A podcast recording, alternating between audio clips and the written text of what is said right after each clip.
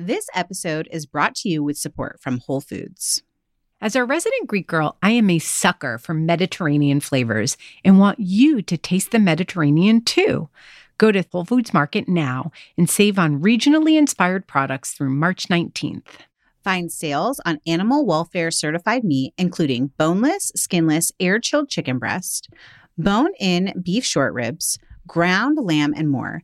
Save on whole bronzini and sustainable wild caught sockeye salmon. And stock up on Mediterranean essentials like feta cheese crumbles, whole wheat pita pockets, and if you're over 21, wines from Spain, Greece, and Italy. Grab your ingredients and experiment with family friendly Mediterranean cuisine today. Think Greek style ground lamb pitas, lemony oven roasted chicken, or bronzino or instant pot short ribs braised in wine. All simple and delicious. Taste the Mediterranean now at Whole Foods Market. Do you ever feel like you're in a never ending cycle of snacks and meals? We get it. That's why we're excited to share Home Threads, the ultimate solution for creating a stylish and functional family space. At homethreads.com, discover furniture that can handle the chaos of family life.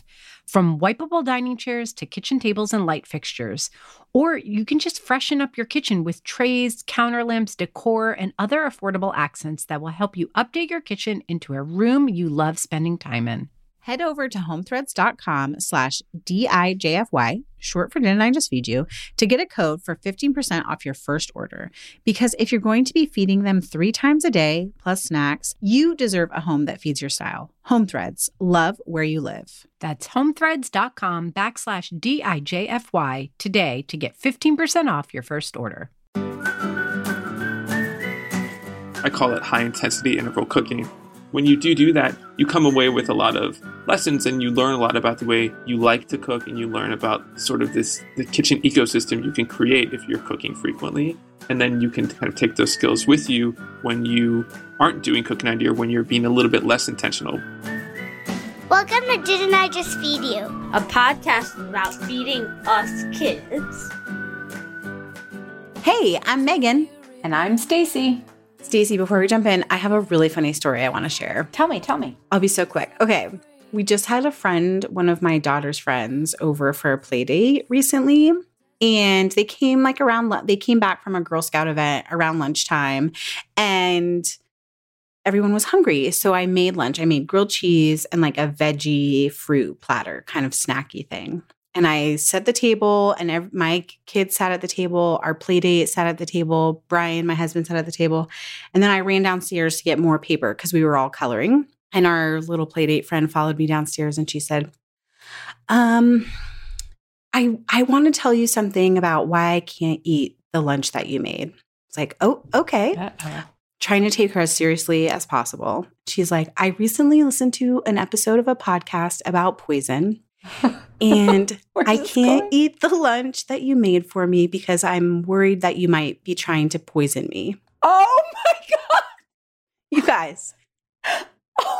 I literally like I tried to keep the straightest face possible because I just like d- how do you even respond to that? What did you say? I was like I literally was like, well, um to be clear, I'm not trying to poison you. Everyone is eating the same lunch. and, and I said, honestly, I'm not really sure like if I should offer you something else because how would you know I wasn't trying to poison you with something else?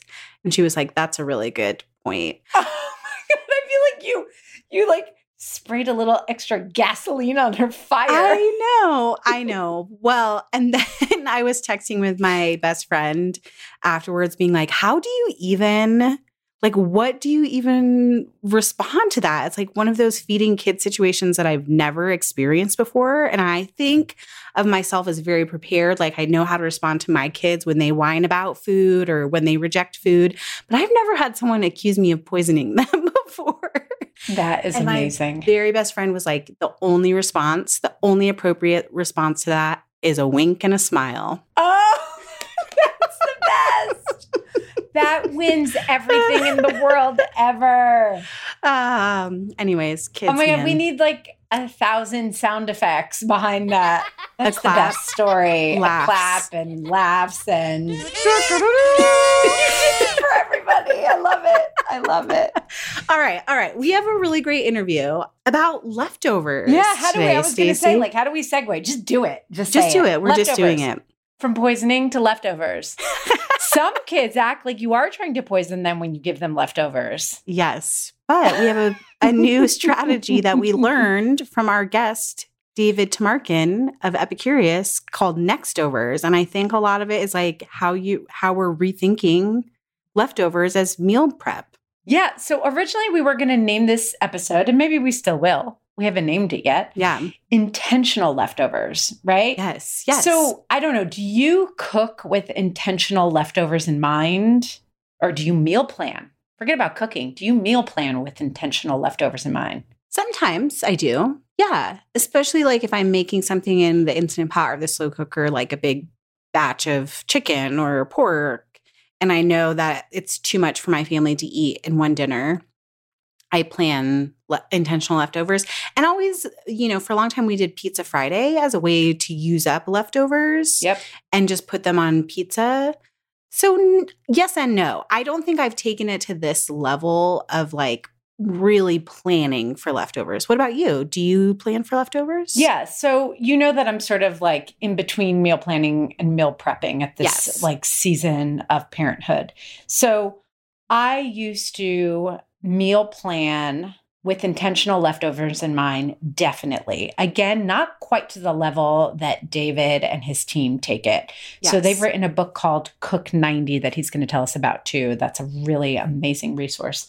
But in my book, Make It Easy, I almost forgot the name of it. I talk about this. I, you know, there's a section in the beginning with tips on meal planning where I say cook once, eat twice. And it was really just about, you know, grains, um, those slow cooked pulled meats that you can do either in the slow cooker or in the instant pot. You can listen to our previous episodes on both. You know, where it's like if you're going to cook rice, just instead of cooking rice for that dinner, cook rice in a bigger batch and have it for two dinners and then plan meals accordingly. So you could have rice and beans on Monday and then maybe plan fried rice for Thursday. You know, and you can do that with all grains. Same, you can do that with pasta, you can do that with beans and legumes. Um, like I said, uh, meats are really good to plan ahead for. Um, if you're going to roast a whole chicken and your family doesn't eat the whole chicken all at once, you can plan around the leftover pulled chicken that you pull off of the carcass, what's left after you've finished your main dinner. So I think it's a really smart strategy. Now that I meal prep more, or on weeks when I do meal prep, I feel like intentional leftovers and meal prep, they're kind of a funny fit, right? There's a little bit of overlap. Yeah, they're uh, they're definitely a hand in hand sort of strategy, right? Right. I mean, you know, like the other last week, I cooked so many beets. we had beets for days. Oh Oliver yeah, you shared like- that meal prep on your Instagram. I did. Inst- in- you're on your Instagram. On oh my, my god. I'm at Stacie Billis on Instagram, but I also think that you regrammed at Didn't I Just Feed You? yes. And hey, while we're mentioning Instagram, you are at Stir and Scribble. Stir and scribble. But sorry, you were saying about Oliver and the beets. Oh yeah, that he he was saying his pee was red all week. that was just a totally useless aside. Um, but I had tons of beets. So I originally made them thinking about a beet salad to go with one particular meal. But then I ended up having so many left over that I worked them into two other subsequent meals that I hadn't meal planned for, but I had leftovers because I just prepped so many of them. So, um, yeah, David will talk about all of this. So I do kind of. So, Meghan, what are your favorite types of recipes to use for leftovers when you haven't planned around them specifically? Oh, such an on the spot question, Stacie. Oh, okay, um, frittatas. I'm thinking recently we did a pasta frittata, which pasta is one of those things you always have leftovers of. We had a whole episode about nachos, which we both Yes. love nachos for using up leftovers and getting our kids to eat more veggies. Love that. You sort of mentioned the idea of like stir fries or fried rice, which are really great for using up leftovers. What about you? Do you have a couple of recipes that you think are perfect for using up leftovers? Tacos. We put everything in tacos. Oh, that's a good one. Um, soups are really good. You know, listen, I think that in the beginning, if you end up having leftovers that you haven't intentionally planned for, so you don't have a specific meal for them, that you can just really keep it simple and just throw it in a pita pocket or, or in a tortilla and, you know, kind of go with it, uh, you know, or in a sandwich. But I find that if you are going to try to work with intentional leftovers, that the best thing to do is to keep it really simple. Start with roasted veggies, simply cooked meats, roasted meats, a roast chicken, poached chicken, and then you'll find that it's really easy to repurpose from there. Because uh, otherwise it starts to get a little bit more complicated because then you have to kind of work with, you know, work around flavor profiles. You know, the other tricky thing I will say, and we talk about this a little bit with David, is that um, understanding how to reheat things well and what reheats well gets a little tricky too. I think that's kind of a perfect segue into our really great interview with David. I loved talking to David. David Tamarkin is the digital director of Epicurious, and he's also the author of Cook 90, the 30 day plan for faster, healthier, happier meals. His words and recipes have appeared in Bon Appetit, Conde Nast Traveler, Gourmet, Everyday with Rachael Ray, Food Network Magazine, The Guardian, Details, Time Out New York, and Time Out Chicago, where he was the food editor for many years. And we were so thrilled to have him on Didn't I Just Feed You? So, David, for Didn't I Just Feed You listeners who maybe haven't heard of your concept of next overs, which I don't know who those people are, but maybe they exist, can you please just start there? Tell us what this whole next over thing is and what it means. Sure. First, I will say that I have no idea who invented the term nextovers. It wasn't me. And it was, uh, it came to me by my uh, food director at Epicurious Rhoda Boone, but she claims that she didn't invent the word either. So we don't know who really. she says she saw it in some random cookbook and she can't remember which one.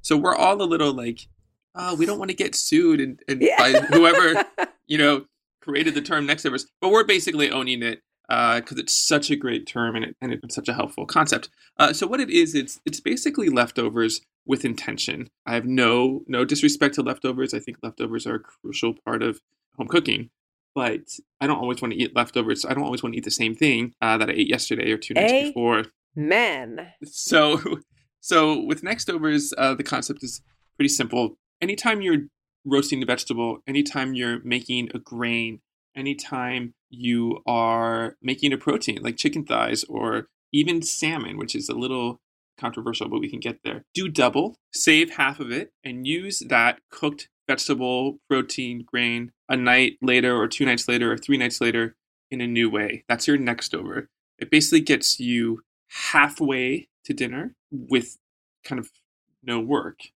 that night. Do you see what I mean? So basically, you know, I'll give a good example. I'll use an example from the book. Just coincidentally, I'll just I'll just talk about my book.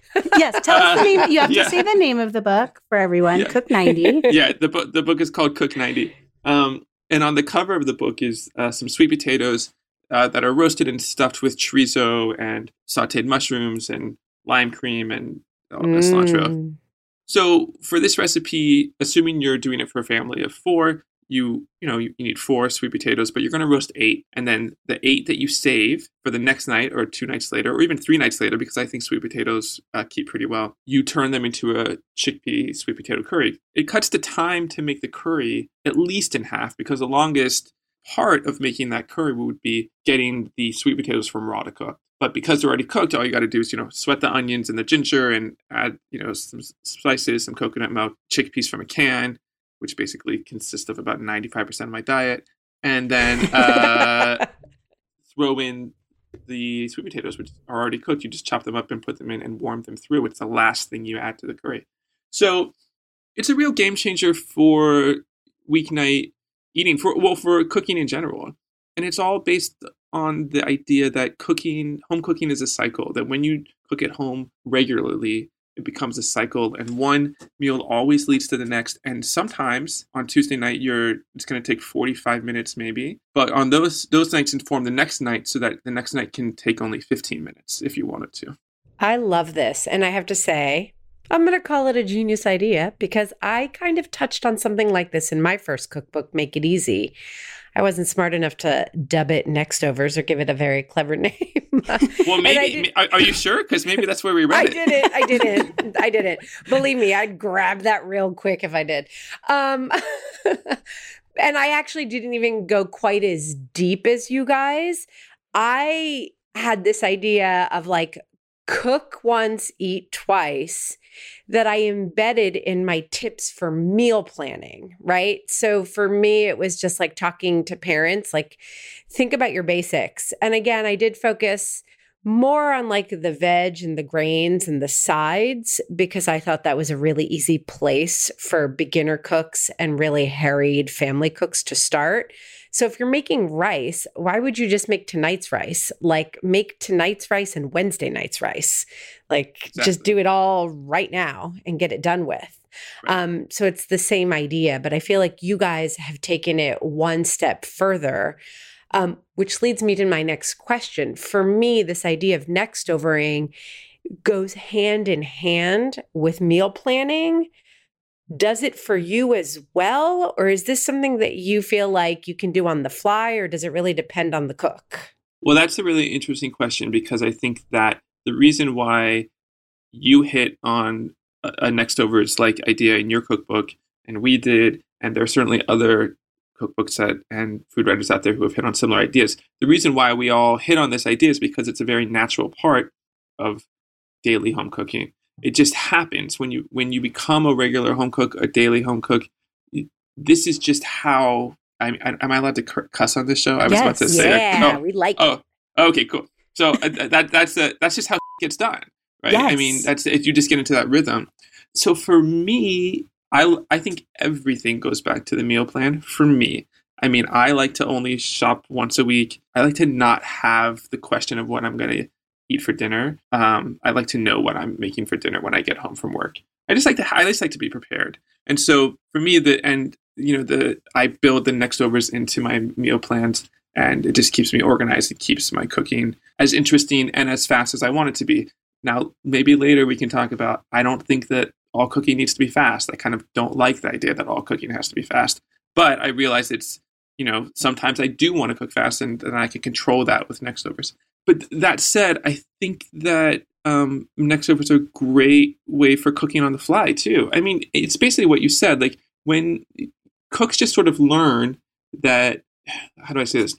I guess I guess once you start Nextovering, it's kind of gets in your blood, and every time you make a pot of rice, you will never make just one cup of rice again. You will never make just like a little, you know, half a pound of beans again. You'll make the whole pound of beans because totally. you know that there's so many ways you can use it. And, you know, when it comes to rice and beans, you can freeze those things and those, you know, if you can't use it that week. So I think it works for both. I think it works for on the fly cooking and it works for, uh, for, you know, more planned out cooking. I um Stacie and I both like disagree about meal planning and meal prep. Like Stacie's more of a meal prepper than a planner. Like she'll cook a bunch of things on the weekend and then just basically next over those into dinners. Whereas I like to plan and I feel like my weekend doesn't have time for meal prep. But I feel like the idea of intentional leftovers is a way that someone who's a meticulous planner can sort of integrate meal prep into their week. So, what I want to ask, ask yeah. next is what are your favorite dishes to cook as next overs? I know you said you eat a lot of chickpeas, and we talked about sweet potatoes. Of, I eat a lot of. I just eat a lot of beans. I just. I recently. I finally got into the Rancho Gordo Bean Club. Are you? You know about this? yes. Yes. yes. And we'll link to it in members? the show notes yeah. for anyone who's no, not I'm familiar. not a member. No. It took me six months or eight months to get off the waiting list. But then but I, I finally got my first shipment, and I I have never been so happy. I feel like I know what it's like to you know see your baby for the first time. yes, exactly. I'm like, yeah. I never knew I could love something this much. love you know, so I'm going to be with you forever until I boil you and eat you. Um, yes. Okay, so um, I love I love that that distinction you guys make between prep and plan. That's yes. great. I'm going to use that, and I will credit you because that's that that is such a good and interesting distinction, and that's so real. But I've never put words to it before. But you Yeah. guys have, so thank you.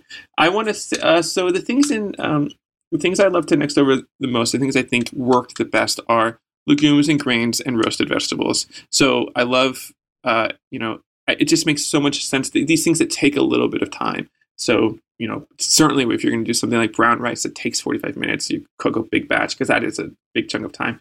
But anytime, uh, I love roasted carrots. I have recipes in the book for um, kind of a sheet pan meal that's that you start roasting the carrots and then you know maybe half an hour through, uh, you throw some pork loins, some spiced pork loins on ten- tenderloins, and then that meal's you know everything's cooked and you save half the carrots and you throw it on a, a flatbread later in the week, sort of like a, this carrot Yum. pizza situation.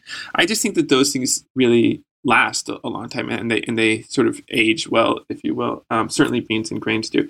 Rice I love as a breakfast. Any grain I love as for breakfast. I mean, I think that it's so quick if you have bulgur or quinoa or rice in the fridge to just throw that into a hot pan with maybe like some pesto and then put a fried egg over it.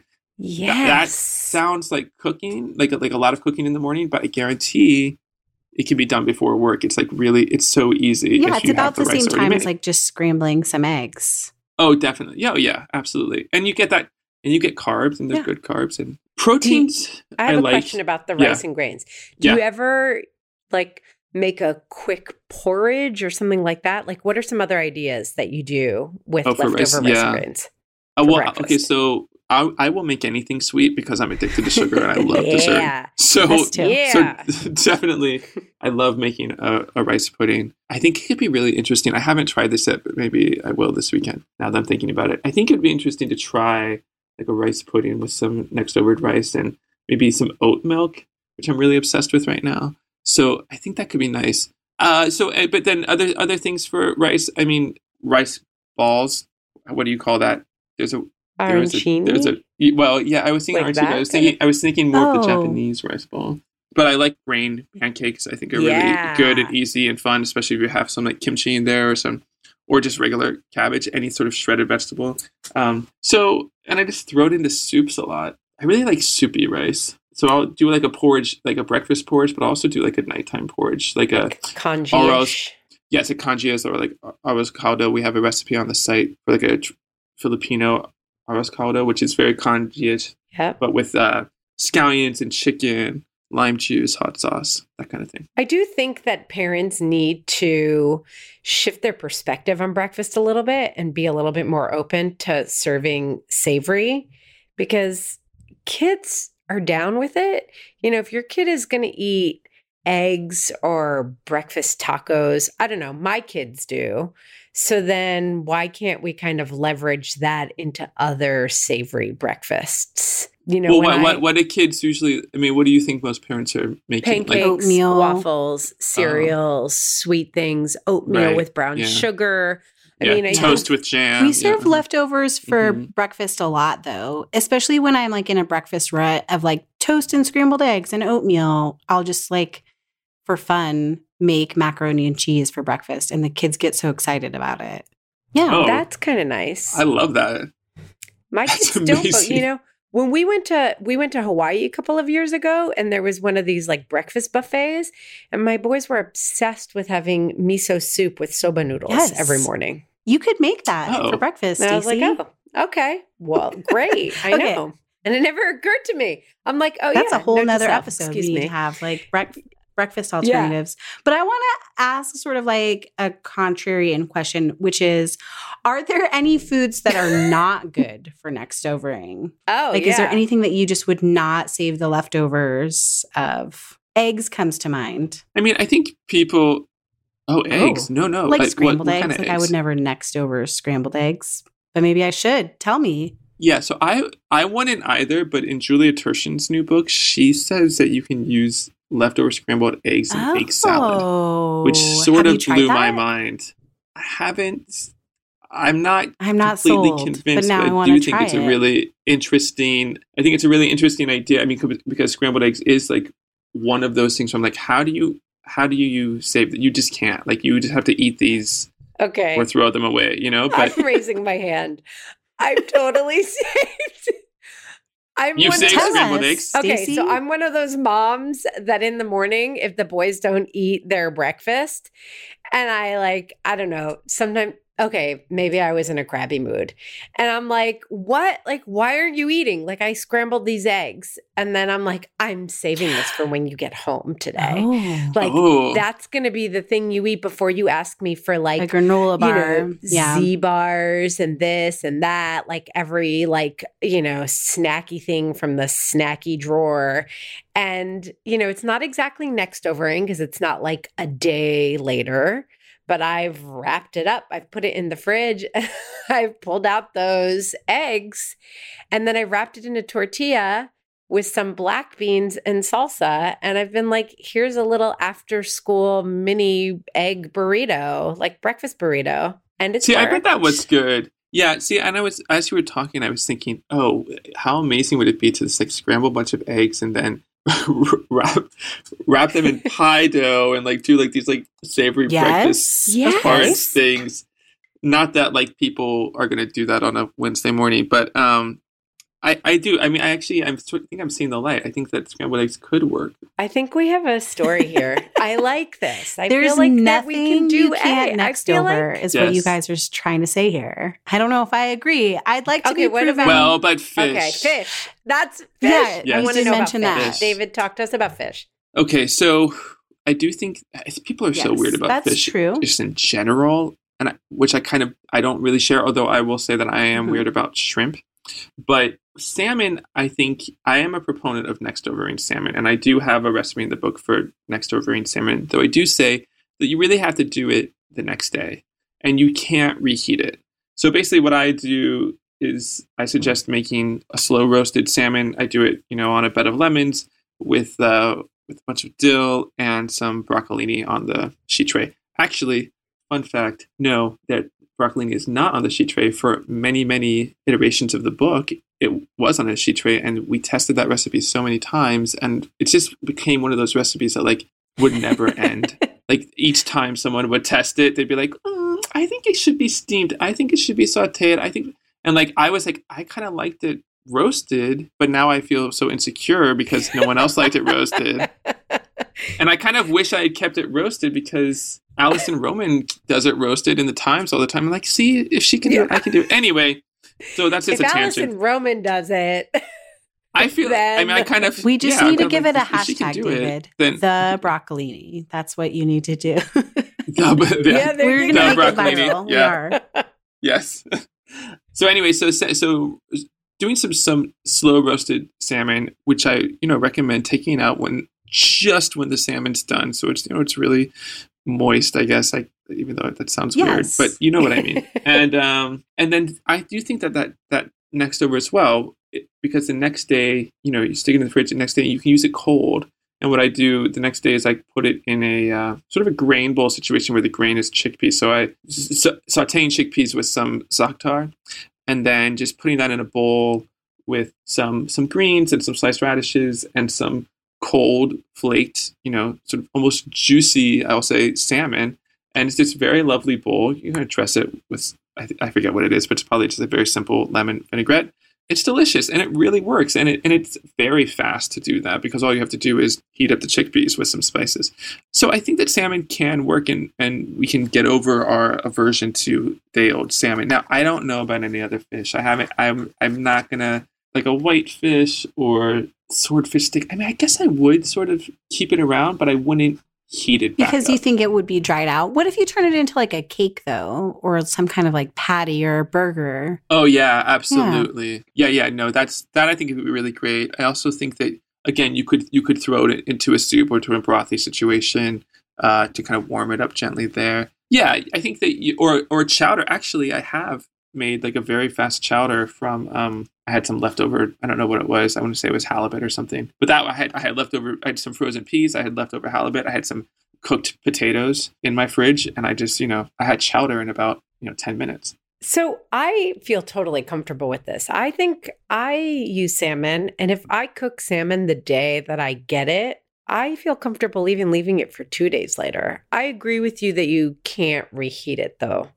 because then it's just like way overcooked. Um, yeah, I think it's so, it's such a delicate thing to Yeah. anyway. You know that it get, get overcooked so easily. I just feel like it just I don't know. I think I was traumatized by a place I worked where a woman would come in and she would microwave fish from Oh, her previous night's rough. dinner, and it's just like, what are you doing? Like it's just so. I just feel like that turned me against reheating old fish. But I have a question about steak because I feel like one of the beautiful things about steak is cooking it just right the first time. Mhm. Mhm. And then I don't understand how to reheat steak without completely ruining it.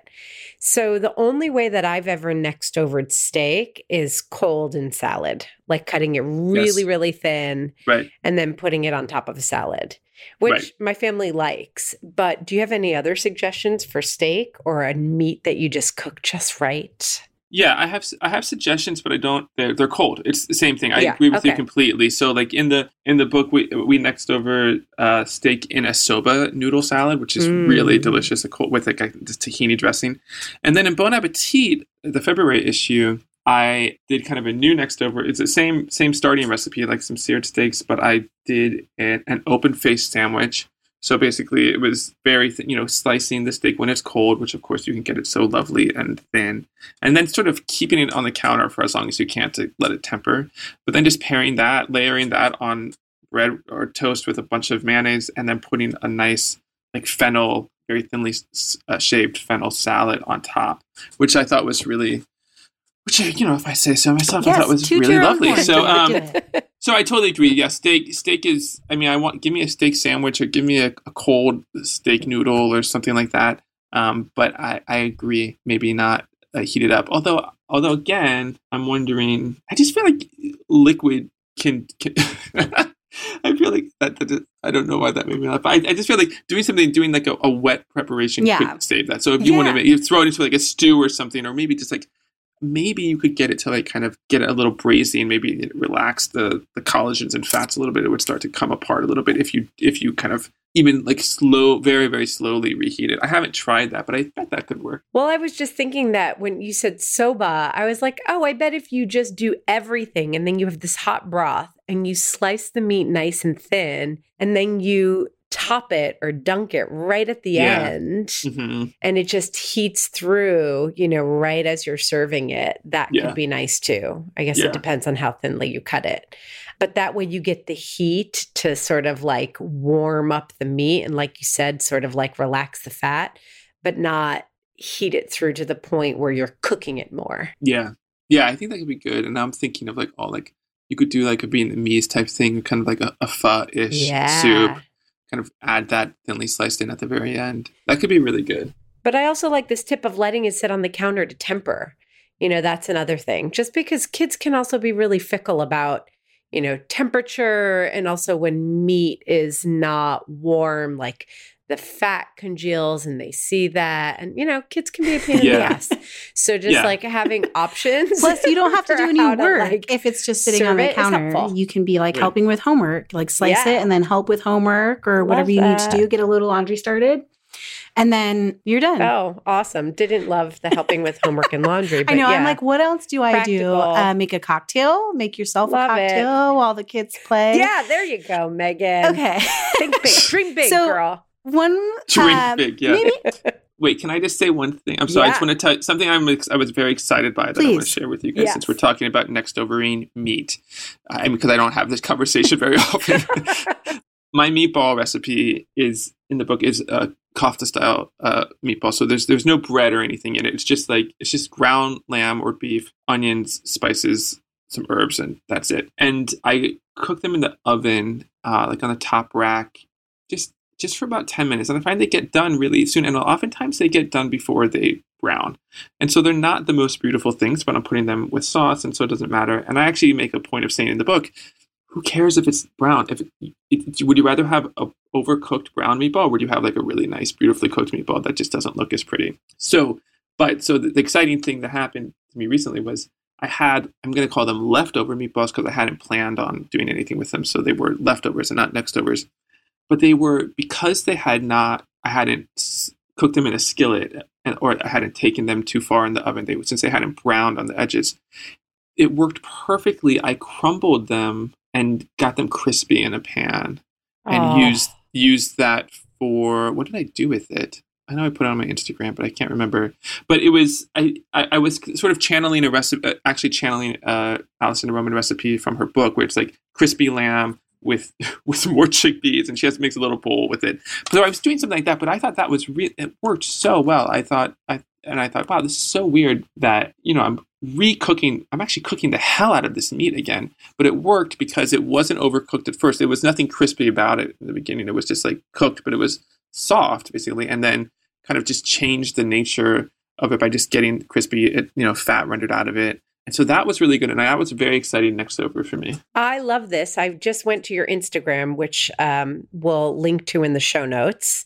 Okay, yeah. What did I Um, do with it? And You you, put it on top of Oh. hummus. And I'm going to tell you why oh yeah, I'm being specific about this because in my cookbook, Make It Easy, I also have a list of like my 10 favorite no cook meals or like Low cook You know, meals. this- yeah. you did cook this a little bit. But this is the same idea where you take leftover chicken or buy a rotisserie Mhm. chicken and you just put it on top of hummus with some chopped tomato, cucumber. I'm Greek, so I add feta to everything and Mhm. feta. Here you just have the ground meatball that you browned beautifully with some mint and cucumber and olive oil, it looks like. It looks like maybe you put a little hot sauce, which I always Mhm. love. And it's great. Like this, the idea of using hummus and some protein and throwing veg on top is such a beautiful, easy meal. yeah. And I don't think that um, parents think of using hummus that way. They think of it as like a dip or a snack or a little extra side thing. And actually, like this can make a meal. Like it's the foundation of a meal in a lot of cultures. Um, Totally. and It's beautiful. Bon Appetit had a really great way of putting this in the words when they were talking about yogurt, it's Greek plain yogurt. They were they call it Yes, the I yogurt. just moat. read that. Um, so like getting that. Yeah, wasn't I thought that was so way to, like- smart, and also it made me Yeah. mad because there are colleagues, and I'm like, why did you think of that and not me? But yeah, doing that with, with anything, hummus, uh, white bean puree, uh, you know, obviously yogurt. What else could you do with it? I, I know we came up with some others in a meeting recently. But anyway, I love that idea, and I do. I think you're right. A lot of people aren't hip to it yet. Yeah, beautiful. Did you have another thought on next overing meat? I'm excited about the Sure. meatball tip because we have a forthcoming No. episode that's all about meatballs. And actually, we have like a whole thread in our listeners group where it's all these parents just being like, yes, meatballs because I can sneak veggies in, meatballs because they do leftover well, depending on how you cook them, um, meatballs because I can like dress up Yeah. anything, any kind of meat, whatever's on sale, Yeah, and turn it into Right. dinner. But we really hadn't talked about the idea of like changing the shape of the meatball once it's cooked and crisping it in the pan. But it does sort of lead into the next question, which is like, what do you think is the most important shift or like mindset that you need to be in when it comes to mastering next over cooking? you have to be in a mindset of uh, in an organizational mindset. I mean it, like i said before it really is all about being intentional about your cooking. And next over i should i should say that um, when we talk about next overs here at epicurious we're usually talking about it in the context of cook 90 which is our which is you know what the book is based on. It's our uh, january challenge although you can take it any month where you cook everything you eat for an entire month every breakfast lunch and dinner. And in order to do that, in order to be be successful, that you have to be really organized. And it all goes back to the meal plan, which then leads to the shopping list, which then leads to the next overs, all this stuff. So when we talk about next overs, we are specifically talking about a, a mindset of, okay, I'm going to be, I'm going to get my cooking life in order, and I'm going to be really aware. And I keep on looking for another word for intentional, but that's just the best one. Just intentional about the way I cook and the way I and and what's coming in and out of my fridge.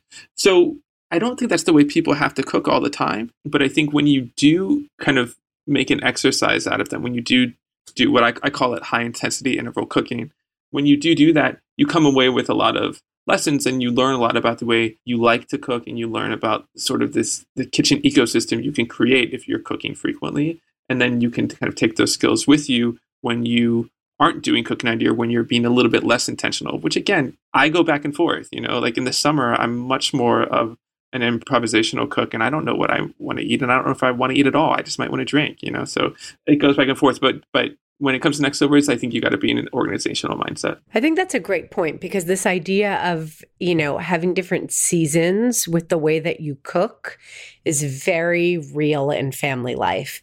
You know, both within a year, you know, because summer, it's the same thing, whether you're a parent or not a parent you know, everybody just wants to relax, you know, whether it's because you're sitting by the pool with the kids and you don't care and you just want to get as much outside time as possible, or you just want to hit the bar after work with your friends, you know, and you come yeah. home and you've already had two margaritas, whatever right, the right, case may right, be. Um, but then also there are like bigger seasons. Meghan mentioned earlier that she's more of a meal planner. I used to be too, but her kids are four and seven Mine are nine and 12. I now have shifted to being a meal prepper only because our life is much more variable. You know, my 12-year-old called me at 3:30 and was like, "Oh, I'm going to go out with my friends after school" because now he's mobile around New York City on his own and, you know, all of a sudden our afternoon schedule was totally different. Mm-hmm. And he's going to grab pizza with his friends. And, you know, well, there goes dinner. So meal planning just isn't practical for me anymore. So, you know, just I love the idea of being in an organizational mindset because I think that that feels like less pressure. Mm-hmm. Also, something that I don't think a lot of people who don't like to cook want to hear but really, a lot of it is sort of muscle memory isn't quite the right term, but so much of it is just getting in the kitchen and cooking. Yes. The more you do it, the more it's just like circling back to the very beginning of our conversation and what you said. Right. Like, once you realize that making one cup of rice is the same as making three cups of rice, you're like, why would I ever make one cup of rice? And it becomes right, so right. cyclical that you're just like exactly. always cooking a little bit for your future self and helping that person out. Yes. Totally. Yes. I always I get a rush out of that. Like I I love I'm not a big like Sunday prepper. I, am not uh, that's just not how I want to spend my Sunday, but I do get a rush of like on a on a, any night of the week if I think to oh I'm going to soak these beans oh and I'm just going to pop this vegetable in the oven and just I just kind of get really excited. I have, I don't sometimes I have no idea what I'm going to do with that stuff, but I know that it's going to help a lot in avoiding the work cafeteria, which is terrible here. Uh, Are you allowed so, to say that? You know, you didn't just, sign a like non-disclosure about the cafeteria. Do you know what? I, I said that on the Bon Appetit podcast, and my boss Adam, who's the host of that podcast, was like, "You can't say that," and I was like, "Who's going to dispute this?" Like. This is not. I'm just like, stating the facts here. This is not really. Yeah. This is not a hot take. You know. Hilarious. Um, so yeah, I could say it on your podcast. I think they cut. I think they actually cut it from the well, podcast. That's but I'm going to get that message out. I'm going to get it Here out. Here it is for everyone podcast. to hear.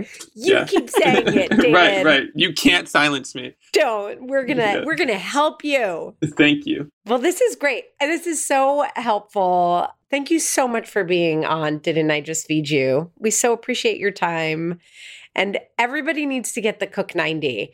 And actually, follow you on epicurious.com if they aren't already and on your Instagram because Thank so you. many of your articles kind of get to this idea and also just great recipes.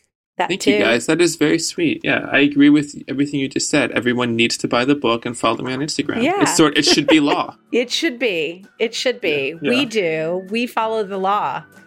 so there you go real quick, instead of closing this episode with a lightning round, we have a request from David. He wants us to try out a Cook 90 recipe, and we're going to share it in our listeners group, and we want your feedback on it. Here's a little bit more about that from David. It's a skillet cookie. You make it in, you know, in a cast iron skillet, and then you cut it into squares or whatever, or triangles, whatever you want. But I made this with a young person, a nine year old. Is this one of your uh, nephews? Because you've talked about them before. A, I, I'm no, my nephews. I'm obsessed with them, and but this no, is not another this is not one, one, of them. It was a, a friend of a friend's okay. daughter. okay. Another another nine year old I hang out with, who was just who was really excited to cook from the book. You know when people come to you and they say like, "Oh, you know, so and so, my kid, you know, re- really wants to play with you, really want, you know, really wants to cook from your book. I'm like, yeah, sure. Like they don't even know the book exists. But they do sometimes. But then, well, yeah, then she got on the phone and she's like, yeah, David, we're gonna make the cinnamon chocolate uh, chunk skillet cookie, but we're gonna leave out the espresso powder because I don't want espresso in my cooking. I was like, You're like, yeah, yes, okay, we yeah, are. let's do that. Okay. but is there controversy about the So we did this That's and what cook- you want our re- our listeners to weigh in on, which yes, is what. Which is well, so I made the cookie with her, and you know, it, it was cooking with a, a kid, so I was looking at her, you know, measuring the flour and stuff, and I was like, That's- and having a heart attack. that's not gonna this is gonna turn out interesting like i don't know like, like it wasn't quite right and then the cookie came out of the oven and it was by far the best i'd ever Oh. I'd never seen it. Oh, Snap. so i was like what happened and then i went home i was like i have to figure out what happened and i very quickly realized that you know i had made i had to, uh, developed this recipe for a 12 inch skillet and we had made it in a 10 Ah. inch skillet so oh. it sort of had this reaction of i mean something happened where the cookie got this like crust on the top and then it was like just really kind of almost molten in the middle um, Yes. and so it was so it was so good warm it felt it was it was just really delicious and so i'm really i'm i mean taking taking votes on which is eh, which is better the 12 inch or the 10 inch so they can find that recipe on the site Okay. I they can love just- it. exact same thing just throw it in a 10 inch and actually i think more people have a 10 inch anyway I think you're right. So- I'm not supposed to say I love it so much, but I do. This one deserves Okay, a we're real, gonna genuine Find Stacie. I the love recipe it. and put it in the listeners group and get some feedback before this episode airs so we can give you an update when it goes live, like what people thought. Oh love great it. Perfect. Cool. Thank you, David. It was so nice talking to you. This was awesome. Yeah, nice talking to you guys too. All right, Stacie, I'm definitely making that skillet cookie this weekend. I mean, is it hard to get us to try to bake a cookie No. skillet and see which is gooier? Also, for me, it's a perfect segue into my top three food emojis from this week because guess what? cookie. One of the, one of them is a cookie.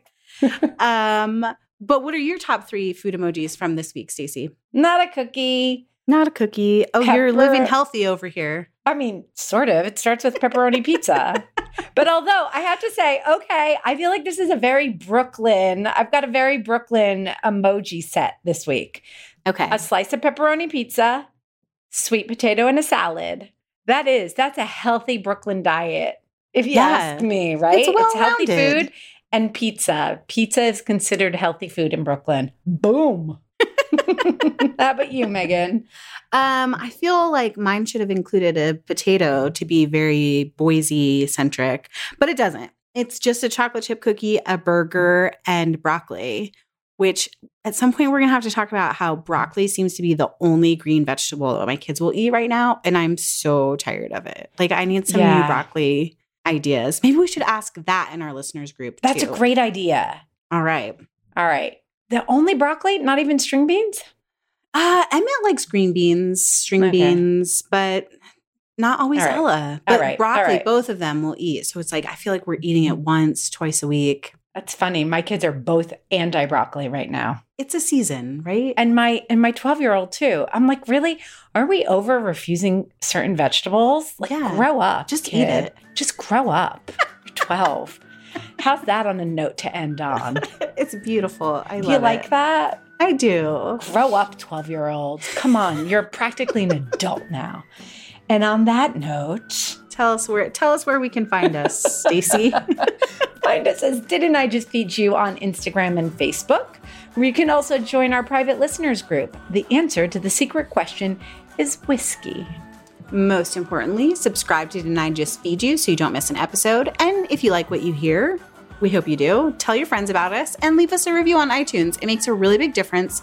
And just so you know, we read every single review and we send them to each other too. We're like, how great is this? I know, we love you guys. Can we, We just really pause and do. say that? We love you. Aww. Our music is Good Old Times by Alex Cohen, provided by Jim Endo. A huge thank you to our editor, Jeremy Enns, and the team at Counterweight Creative. I'm Meghan. And I'm Stacie. Stay sane and well fed until next week. Thanks for listening. Don't forget to smash all five stars on iTunes and subscribe to Didn't I Just Feed You, a podcast about feeding us kids and families. Mom, I need a snack.